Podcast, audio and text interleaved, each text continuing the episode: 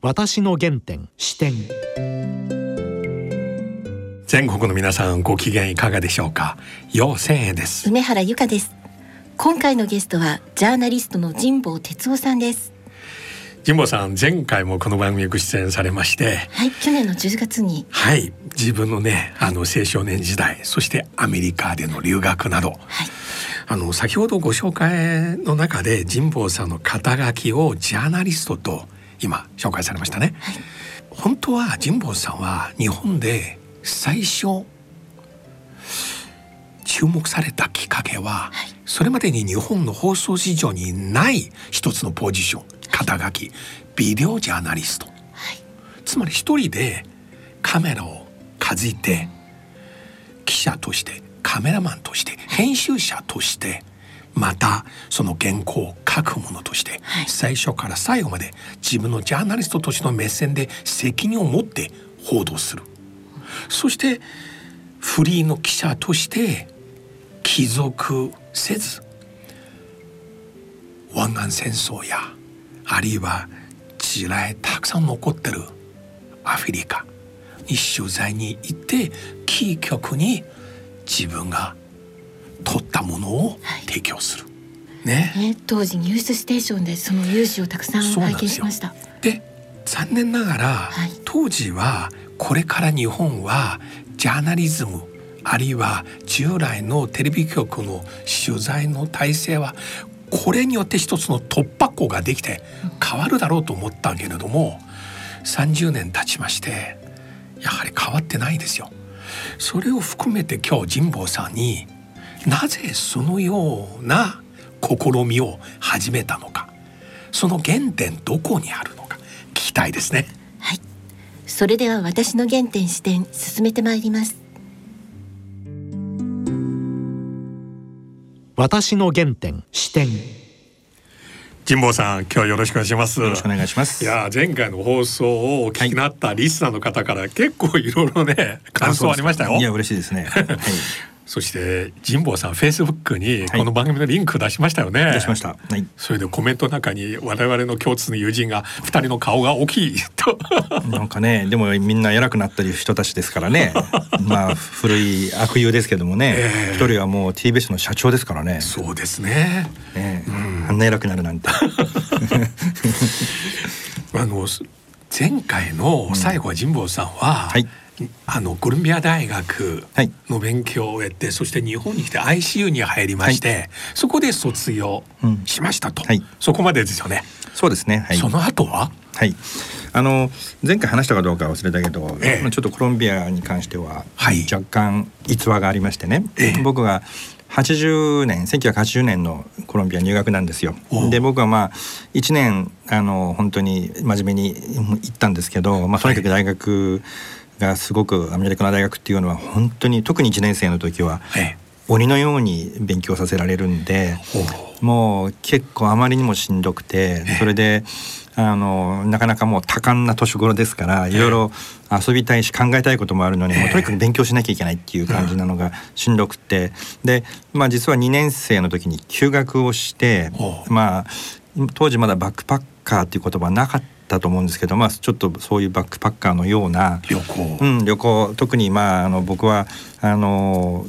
前回お話ししたかもしれないけどそのもともと、えー世界の半分はなぜ飢える」という本との出会いがですね、はいはい。ある種自分のそのジャーナリズムを目指したいジャーナリストを目指したいっていうきっかけになった本だったのでその現場を実際に見てみたいと途上国のですね貧困を見てみたいっていうのもあってそれで、まあ、世界の旅に、まあ、出たんですよね。でそれであの世界中を回ってるうちにまあ、あの最後お金もなくなってええ。で、まあ、日本にあの最後行き着いて。で日本ではあの僕国籍を持ってるのでビザとかの問題がないからアルバイトが簡単にできるんです日本だとね。アメリカは永住権を取ってたんですけれども、あの日本は国籍普通に持ってるからあのアルバイトが簡単にできるじゃないですか。でも他の国ってやっぱりあのちゃんとして働くための資格って簡単に取れないから、ええ。まあ、本当にあのなんていうんですかこう、えー日銭を稼ぐくらいのことしか他ではできないんですよね。なので、まあ、日本に来て普通にアルバイトができてでもお金も全然なかったので、はい。日本に、まあ、いるうちにですねあのアメリカの大学でですね。大学の奨学金の資格も失っちゃったりして、はい。で結局、まあ、そこであの一旦 ICU に、まあそのまあ形の上では編入なんですけど、まあ、事実上1年生からもう一回入り直してで ICU を卒業したんですよ。ただコロンビアの時にね僕が80年のまあ入学でそのクラスに実は1982年にある有名な人があの大学3年から編入してきたんですよね。そのクラスに。誰ですか？それがあのバラク・オバマなんですよ。オバマさんっていうのはオキシデンタル・カレッジっていうカリフォルニアの大学に最初2年間行ってええ。80年81年と、まあ優秀な成績を収めて、はい。83年からその僕僕の入ってたそのそのクラスにその学年に 83年に編入してきたんですよ。ええ。だから僕の同級生たちはオバマさんと同級生だったんだけど僕はまるでオバマさんから逃げるかのように その時にもう日本にあの行ってたんで実はまああのそのままいれば同級生になってたんだけど、いわゆるなんちゃって同級生で実は全く重なってないんですね。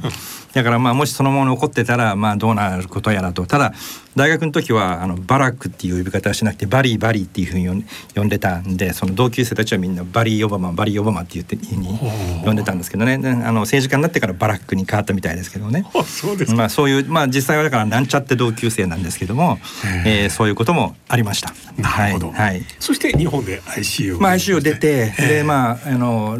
ラグビーも日本でちょっとやりたかったのもあって ICU で今4年間ラグビーやりまして、でそれであのだからやっぱりジャーナリストにとにかくそのなりたい。しかもまあ英語圏、まあ、国際的なジャジャーナリストになりたいという思いはやっぱりずっと強かったので、はい。もう一度コロンビアの大学院のジャーナリズムの大学院に、はいえーその後にまあ戻戻るっていうかもう一回はい行きまして、はい。それでアメリカでまあ記者になったっていうのがまずはその大あの大学院までの経緯ですね。はい。アメリカで AP 通信はい。の記者。そうですね。はい。AP の記者を長くやりました。はい。その時やはりジャーナリズムに対してはい。どのような思い、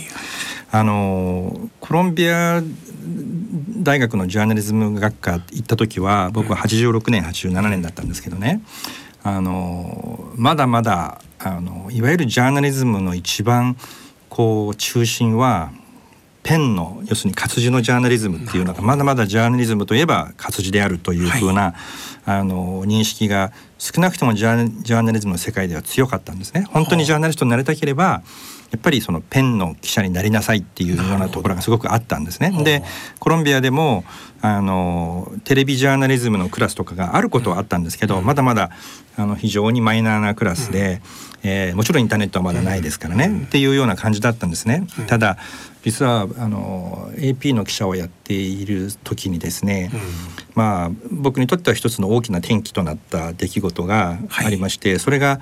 あのいわゆる湾岸戦争はい。だったんです、91年。まあ90年91年にですね、湾岸戦争があってあの、まあ、当時の,、ね、あの覚えている方はあの思い出されるかもしれないですけど、まあ、イラクで、はい。結局多国籍軍っていうのがはい。イラクをまあ空爆したと、でその時の映像っていうのがあの、はい。まさにまあこんなこと言うと怒られますけどテレビゲームのようにイラクにこうあのインベーダーゲームのようにこうね、い、っぱいミサイルがその落ちてきていて、であの映像は実はあの時西側の報道機関で唯一残ることが許されたのが CNN で、その CNN の記者というのがピーター・アネットっていう記者、はい。で彼は実は元 AP の記者なんですね。で当時もう90年91年ですから技術的には本当にまだまだ未熟な自分たちでこう傘みたいなのを開いてパラボラにして、はい。手でこう衛星を補足して、はいでそれで補足した衛星を使ってその地元のその、まあ、現地の映像を、えーリアルタイムで、その今イラクでこれが起きてますっていう映像を送ってきてるのを見てですね、でそれまでその有事特に戦争では、はい。第一報っていうのは基本的には、まあ、AP のような通信社が必ずまず第一報を送る、はい。むしろそのために通信社はあるんだっていうところがあったわけですよ。うんうんうん今入った AP 電によりますと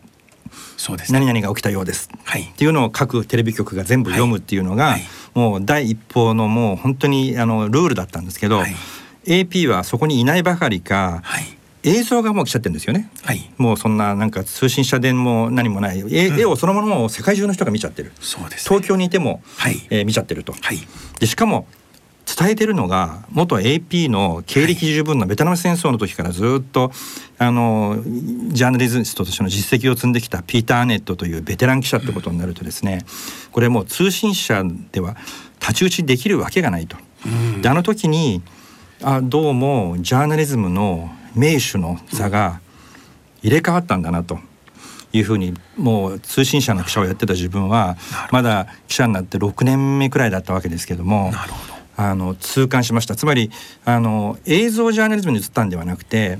ペンの記者が映像を使えるようにならないと、もうこれから先はダメだと。なぜならば映像もああやって星を使ってどこからでも送れるようになったんで、今までのテレビみたいにただ絵だけを撮ればいいんじゃなくて、取材もし映像も送れるようにならならないと、これはただ、えー取材してペンだけで記事だけで書いてるの場合と取材もしなおかつ映像もついてる場合とでその太刀打ちしようと思ったらペンだけでは太刀打ちできないと。思ったのが、あの湾岸戦争の僕のまあまだ30になるかならないかくらいの記者だったわけですけどもその時の、まあ、まだ非常に若く未熟なあの、お幼い私のですね、えー駆け出しの記者まだ半分駆け出しのような記者ですけど強くあの影響を受けた一つの出来事だったんですよね。今の話聞きますと、はい。私1992年93年頃の神保さん、はい。日本で起こしたはい。一つの文を思い出しましたよ。カメラ振り回してたでしょあの時。あのビデオジャーナリスト。はい。という肩書き、はい。日本で最初、はい。草分け的な存在として、はいはい。神保さんからスタートしたんですよ。はい、あれは大真面目だったんですよ。当時ソニーのカメラ。はい。一人ではい。持ってはい。自分でレポートする、はい。自分で編集して、自分ではい。撮ってるんですはい。ね。だからあれはジャーナリスト自身が、うん。あのビデオというそのツールをうん。ペンと同じように、はい。記事と同じように、うん。そのジャーナリストの表現の方法の一つとして、新し新しく加えるんだと。だから、うん。ペンの代わりに映像じゃなくて、うん。ペンプラス映像という感覚で、えービデオもその表現ツールとして加えるという意味で、まあ、ビデオジャーナリストというのを、まあ、その始めてみようじゃないかというので、まあ、最初は半分実験的な意味も含めて93年ぐらいからですかね、その日本でも始めたというのがそのそのまさに楊さんが言ってるあの頃のことですよね。私将来日本の放送誌を書く方が、はい。ぜひねこの93年のビデオジャーナリスト神保さんから始めたこのね話をね入れてほしい。というのは当時、創立した MX テレビ局あの村木さんドレさんやろうとしたんでとか、すよね。皆さんはもうかつて TBS 出身のプロの方も神保さんのこの影響を受けて、はいはい。神保さんがアメリカからで見て感銘を受けて日本に持ち込んだこのスタイル、うんあの当時神保さんの話した時いかに本物のパーソナリティパーソンとは何、集合とは何、うん、話しましたたよね。そうですね。うん。責任を持って最初から最後まで、うん。集合という表現。そうそう。あのだからうん。ジャーナリストが撮るんであれば、うん。撮る絵はいい絵とかあのよくテレビでいうとこの、はい。い、い絵ちょうだいとかじゃなくて常に主語が何で、はい。その例えば絵を引けば、えー形容詞が入ってくるとか場の場の絵が入ってくるので、それは副詞だの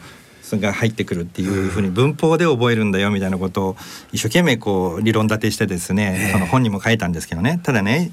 残念だったのはあのビデオジャーナリズムっていうのは日本ではそれほど大きくならなかったんですね。はい。でそれはいくつか大きまああの分かりやすい理由があって一つはまず局の中では、はい。やっぱりそのカメラマンとそれから記者あるいはディレクターっていうのは完全に役割分担ができていて、その例えばそれそれこそ組合の中で問題になっちゃうわけですよ。うん。記者がカメラを持ち始めれば、カメラマンがじゃあカメラマンはじゃあこれから取材しろっていうのかって話になっちゃうじゃないですか。うん。でカメラマンは一切そういうトレーニング受けてないけど、うん。記者はもしかしたら映像を始めれば映像の方をこれからマスターしていくかもしれないと、うん。そうするともう本当にジョブセキュリティの問題になってきますよね。まずはい。でまずその組合マターになるっていうようなことがあって、はい。なかなかでしかもテレビ局は利益を出してるわけだから、はい。こんな合理化みたいなことをす,、うん。るってことは組合が許さないって問題が一つあります。ど。それからもう一つは村木さんのところなんかのケースはそうなんですけども、うん。ビデオジャーナリストということはジャーナリストが映像をうん。その使うわけですよね。うん。だから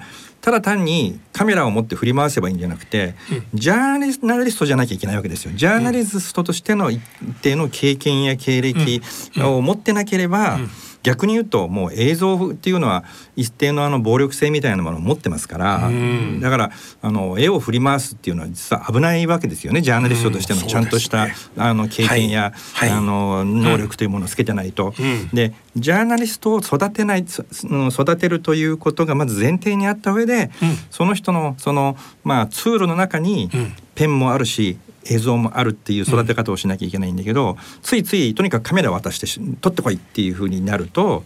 これはビデオジャーナリズムとはむしろ全く逆側の対極のものができちゃうところがあるんですよね。でそれでジャーナリストを育成するっていうのが実は簡単じゃないわけですよ実はそこは。でそこのところを抜きにして、えーとにかくカメラを渡して撮ってこいっていう風になりがちなとなりがちでそうなるとビデオジャーナリズムって全然ダメじゃないかっていう風にやっぱなっちゃうと。いうこととまあ大きく分けてその2つが理由でなかなか日本ではビデオジャーナリズムっていうのはまあ成立しなかった。で今はビデオジャーナリズム的なことをやってる理由は実はそれがより優れたものが作れるからじゃなくて、もうあのカメラのその数が足りないんであるいはコストがもうかかりすぎるから、とりあえずお前これ持って取ってこいっていうような感じで、うん。ほほとんどもうコスト的な理由であの現場の記者にただあの簡単なカカメラをポンと渡して、とりあえず撮らせてるっていう程度で、あれも全くビデオジャーナリズムではないんですねあれでは。だから結局はまあ20年30年経ってもですねいわゆるビデオジャーナリズムっていうものはなかなかやっぱり成立しなかったんだなというふうに私自身は認識してますけども。でもそんな中、はい。神保さんはもうはいあっという間にもう60近くなりましたよね。もう59ですよ皆さん。もう大変なもんですよ。当時あれはもう本当に。30代前半だったんはいですけど、そうです。はい。そんな中、はい。お世辞ではありませんが、はい。僕もずっとね神保さんのはい。この取材活動、はい。また気骨を持って。一種のもう本当に僕大好きな日本語在野精神はいっていう感じを持ってがとうございフリーのポジションをキープしながら首相官邸の記者会見。はい。もう抽選で質問当たったらもうすぐその日のうち、はい。ツイッターとかフェイスブックじゃない神保さんの質問出てよかったよそうじゃなければ今日の記者会見何なんだなっていうようなね、はい。声が。はいそういう状況の中ではい。神保さんから見て今の日本のこのコロナの中、うん。この首相官邸司令塔、コロナ問題ワクチンオリンピック現在の最大の問題は何でしょうか？ね今のその楊さんの質問のねちょっと、ちょっとその質問の答えからそれちゃうんだけど、うん。今、まあ、楊さんにずっと、まあ、僕のうん。活動を見ていただいてる中でね、一つだけ、ん。実は楊さんに、まあ、多分話したことないこことで、ぜひね知って知っといてほしかったのがね、はい。まあ、僕はあの最初あのスーザン・ジョージの「世界の半分がなぜウェル」に触発されて、はい。ジャーナリズムを目指したっていう話しましたよね。でやっぱりこの世界の中に存在する大きな格差とか、はい。えー搾取の構造はい。のその不条理っていうものに対して、うんうん。まあ、先進国に生まれた人間としてやっぱり、まあ、やらなきゃいけないことがあるなという感じたのがもともとの出発点だったんですけどもね、えー90年代の特にビデオジャーナリストになってビデオという武器を手にしてからですね90年代の中頃96年ぐらいまでは、ビデオを持って世界中を飛び回ってドキュメンタリーとかをかなり年間20本とか作ることができて、あの本当にもう年間に20カ国25カ国とかを回ったり、あるいはあの対人時代の問題で、はい。えー内戦内戦下のアンゴラに行ったりモザンビークに行ったりですね、すごくあの私なりにあの、まあ、自分が目指していたような活動ができていると自分では最初感じていたんですよ。はい。はい。ただそれがですねあのさっきのあのピーター・ネットのイラク戦争に、はい。をしのぐようなおそらくそれ以上のですねショッキングな経験が一つだけありましてね、ほう。これはちょっとどうしてもやっぱりあの自分の今の活動をなんていうのかなその定義づける上で重要なことだったのでどうしても言っとかなきゃいけないことなんですけどね、ぜひ教えてくアンゴラでね、はい。対人地雷が、まあ、内戦で対人地雷をいっぱい撒いてしまって、はい。でその内戦でそこが収束した後も地雷が結局放置されてて、はい。村人たちがもう全はい。然その、えー農業活動ができなかったり、はい。やろうとすると足足をみんな、はい。あのふ吹っ飛ばされてしまうっていうようなそういう取材をしてた時にね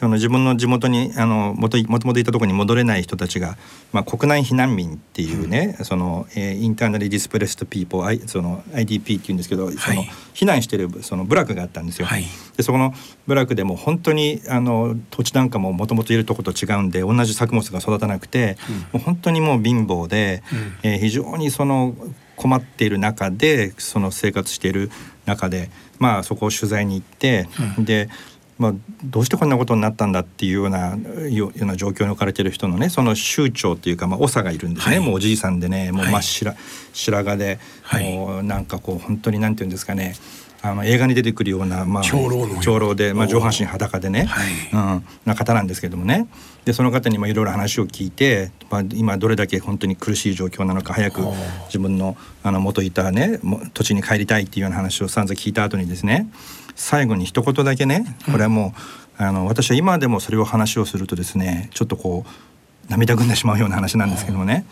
最後にじゃあ今私日本から来ましたと。で日本の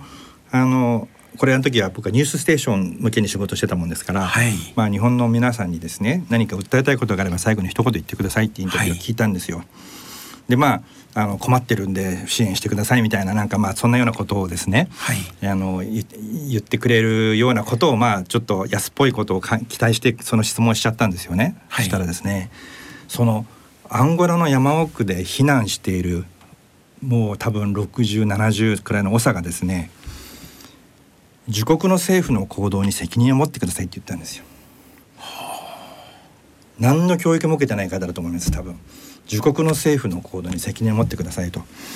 でですねもうそれが私にとってはですね今までのその国際人国際ジャーナリストとして生きるっていうことのですね定義を根底からひっくり返されてしまってなんかこう調子に乗って世界中を飛び回っていればそれが国際的なジャーナリストだと思い込んでたわけですけどそんなものは何でもないんだと世界中飛び回ってるやつなんていうのはね自分が日本人で日本の政府が例えばその時オタワ条約というその対人地雷を全廃する条約っていうのが、まあ今世界でなんとかその署名国を増やそうとしてたんだけど日本はアメリカの在日米軍が地雷を持ってるもんだからそれには署名しない意向だったんですね。小渕小渕総理大臣だったんですけどね。あ当時は小渕外務大臣か、はい。署名しない意向だったんですよね。でそれをあのそんな状況なのに世界中飛び回ってどうのこうのみたいなことをやってる自分がですね。でとなんかそれで意味のある活動をしてるように思ってた自分っていうのがですね。全部なんかこうひっくり返るような思いで自国の政府の行動に責任を持つことが真の国際人なんだっていうことをその時にもう言われた瞬間にですねなんか自分の今までやってたことが全部ひっくり返るようにな気持ちでではそこからですね本当にまあ世の中的に言えば非常にドメスティックな活動に重きを実は置いてるんです。つまり国真の国際人というのは日本のやってることが世界に対して恥ずかしくないような状況を作るように日本の政府の行動に責任を持てるような、えーまあそのなんていうんですか？わかります。活動をすることなんだということをね。で世界中で何が起きてるかっていうのはただなんかまあちょっと言い方はあのトゲがありますけど世界中をなんかほっつき歩いて飛び回ってなんかこんなこと起きてますっていうのは簡単なんだとそんなことはね。でそれはそれで大事な活動だから否定するものではないけどもっと難しいのはなかなか日本って動かないから、日本のことやってるともうイライライライラするのに、外国の取材してるのがよっぽど楽しいわけですよね。でもやっぱそれじゃダメなんだということをやっぱつくづく思ったのが実は90あれは96年97年ですね。いや今の話聞きますと、はい。私は大学で担当している授業の一つは、人間の安全保障ヒューマンセキュリティ、はいはいはいはい。これも94年ルワンダ危機以降、はいはい。つまり初めて問題になって、はい。最初先進国が、はい。この人間の安全保障という問題を問題提起して、はい。あくまでも前提としてこれはアフリカとかそういう国の問題として、はい。今度起きる時に先進国は介入しましょうと、はい。しかし今度人間の安全保障の定義は人間の尊厳と生存への脅威と規定した以上、はい実は蓋開けてみると、はい先進国も例外ではない、はいこれを通していろいろ例を挙げると実際我々どの国においても我々一生の安全幸せを影響してるのは一番近い政府だなと。でこれも中国も同じ。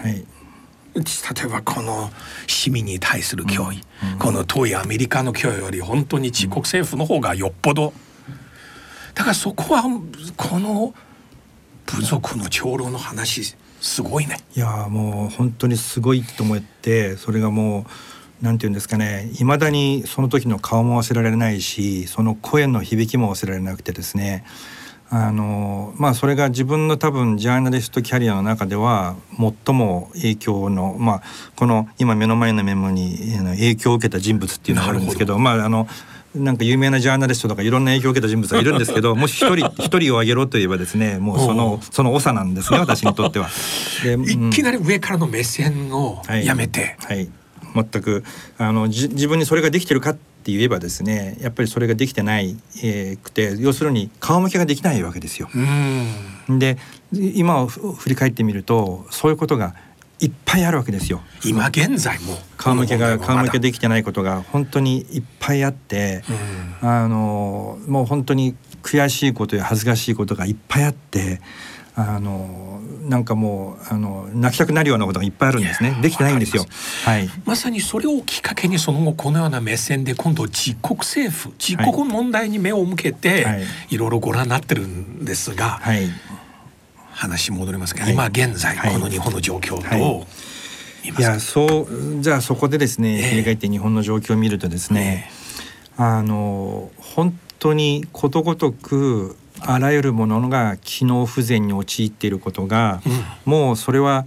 あのこれでもかこれでもかというほど今まで、うん例えばその震災の時に震災のまあこれは東日本大震災じゃなくそれこそそもそもその前の阪神・淡路の時からもう分かっていたことなんだけどもやっぱりその政府が、えー、機能していない機能不全に陥っているっていうことが分かっていながらそれを、えー、直すことができないまんまここに来てしまった。でまた今回まあコロナが来た。でコロナが来ると案の定ですね、うん、やっぱりその、えー、適切な対応ができない。うん、あの官僚機構の中には、一応まあその括弧付きですけれどもまあ、こう偏差値高偏差値の、まあ、結構この東大法学部だの何度も出た高偏差値の方がたくさんあそこに集まってるわけですよね。だから、まあ、ある種一つの課題を出せばそのその課題をこう答えを出すことにかけては、最も近道の答えを見つけること能力は一応証明済みの方々なんですが、なぜかそれがもうこう全然いざ何かが起きた時にもう機能しないようになってる。これはもう一言でなんかこうこれが原因だね。政治的なリーダーシップがないからだ、なんとか縦割り行政だいろんなことを言いますけど多分そんなもうたやすいものではなくてあのもうちょっと根深いところに僕は原因があると思いますけどもあのあらゆるところで機能不全が起きてるということがもう、えー、再確認を日々再確認をする毎日で、うん、あのそれが例えばもう現象としては突然なんかこう意味不明のちっちゃなマスクがあの出てきたりですね。でもそのマスクを発注した先っていうのが実はなんかこう全然今までマスクも作ったことない利権絡みの会社であったなんてことが分かったりですね、あのなんか直前もうコロナが第3波が来るって分かりきってるのについ直前までですね、うん、えー、なんかその、えーまあ、観光旅行だけはなんか奨励する政策を答えていてよくよく聞けば結局今の政権を支えている一番のパワーホルダーたちが、ほとんどその観光業とかの、まあえー、業界の、まあ、親分だからっていう理由で、もう直前まで、まあ、GoTo なんかやってたやってたりしたわけですよね。でも本当になんかこうあまりにも幼稚なえー、つまらない理由でどうしようもないようなことが平気で行われていて、うん、でしかもメディアもその一部になってしまっているがために、メディアもなんかもっともらしい顔してですね問題を指摘しているような顔してるけど、ついこの間までそれ分かってて黙ってた人たちが突然なんかこうあこれもう言っていいんだってなった瞬間にですねあの、森さんに対する報道なんかもそうですけど、これまで散々問題発言してきてもまあ結局誰もまあ用意はなかったのにですねある時なんかこう用意どんで解禁になった途端にですね、はい、もう突然一斉に叩き始めると、はい、で今度は叩きすぎるんで今度はその彼さえやめればなんかもうそれで OK みたいな話になったりするっていうところもまたあの、はい、別の弊害ですけどもね、そのメディアを見てもそれから官僚機構を見ても政治機構を見てもあの本当にまあ日本っていう国自体がつまり統治機構自体が、うん完全に機能不全に陥ってるっていうことは、うん。もう日々あの目の当たりにしてるっていうのはまずはまずは感じます。はい、はい。はいこんな中今オリンピック本当に行うのかっていう疑問がますます高まってますが神保さんからご覧になってどうなりますか、あのオリンピックはねアスリートの方が本当に人生かけて、まあ、準備をしてるもんだからこういう言い方をするとものすごくその方々に対しては申し訳ないんだけど、はい。はっきり言ってそのオリンピックなんかもうそのどうでもいいって言ったらこれは非常に語弊がありますけど、はいこれだけ今その、えー感染症コロナ新型コロナという感染症が大きな問題になっている時にねオリンピックをそもそもやるかやらないかみたいなことがなんかそんな大きな争点になっていること自体が不思議というかですね、うん。そのなんか優先順位が素晴らしいねっていう感じがするんですね。えあのでもそれは例えば今の、まあ、政治の、まあ、特に菅政権にとってはですねこれオリンピックができなくなったらもう政権にとっては何にもその政権がその今こう不要策が。不要策が何ももう見当たらないと、はい。それから経済的にも多分まあはい。いろいろな意味で打撃になるだろうから、えーなんとかやるやるってギリギリまで言っときたいみたいな理由でですね。でそれこそまあオリンピックをとりあえずやりゃいいんだろう的なもう今言説が乱れ飛んでるわけ、はい。つまりじゃあ仮にアメリカまあアメリカが来なくて NBC がスポンサーから降りた場合に果たしてオリンピックと呼べるかどうかっていう問題も出てきますけど、はい。変な話もう数か国しかしか来なくてもですね やったっていうふうにもう強弁できればオリンピックやったんだと。なもうなんかわかんないけどその、えーき決勝戦がですね、あのなんか日本対パキスタンかなんかで日本が勝ってね金メダル独占みたいなでもなん。なんでもいいやみたいな。あそそこまで言ってもとにかくやるんだっていうようなことを、まあ、特にあの森さんが会長だったらば、まあ、そのやりかねないような勢いだったわけですよね。で果たして今回、まあ、ああいう形でその森会長が、まあ、辞任されて新しい体制が仮に本当に新しい体制あの体制が刷新されればうん。さすがにそこまでですね愚かな青臭いことっていうのが、まあ、あるのかないのかただオリンピックの問題っていうのはね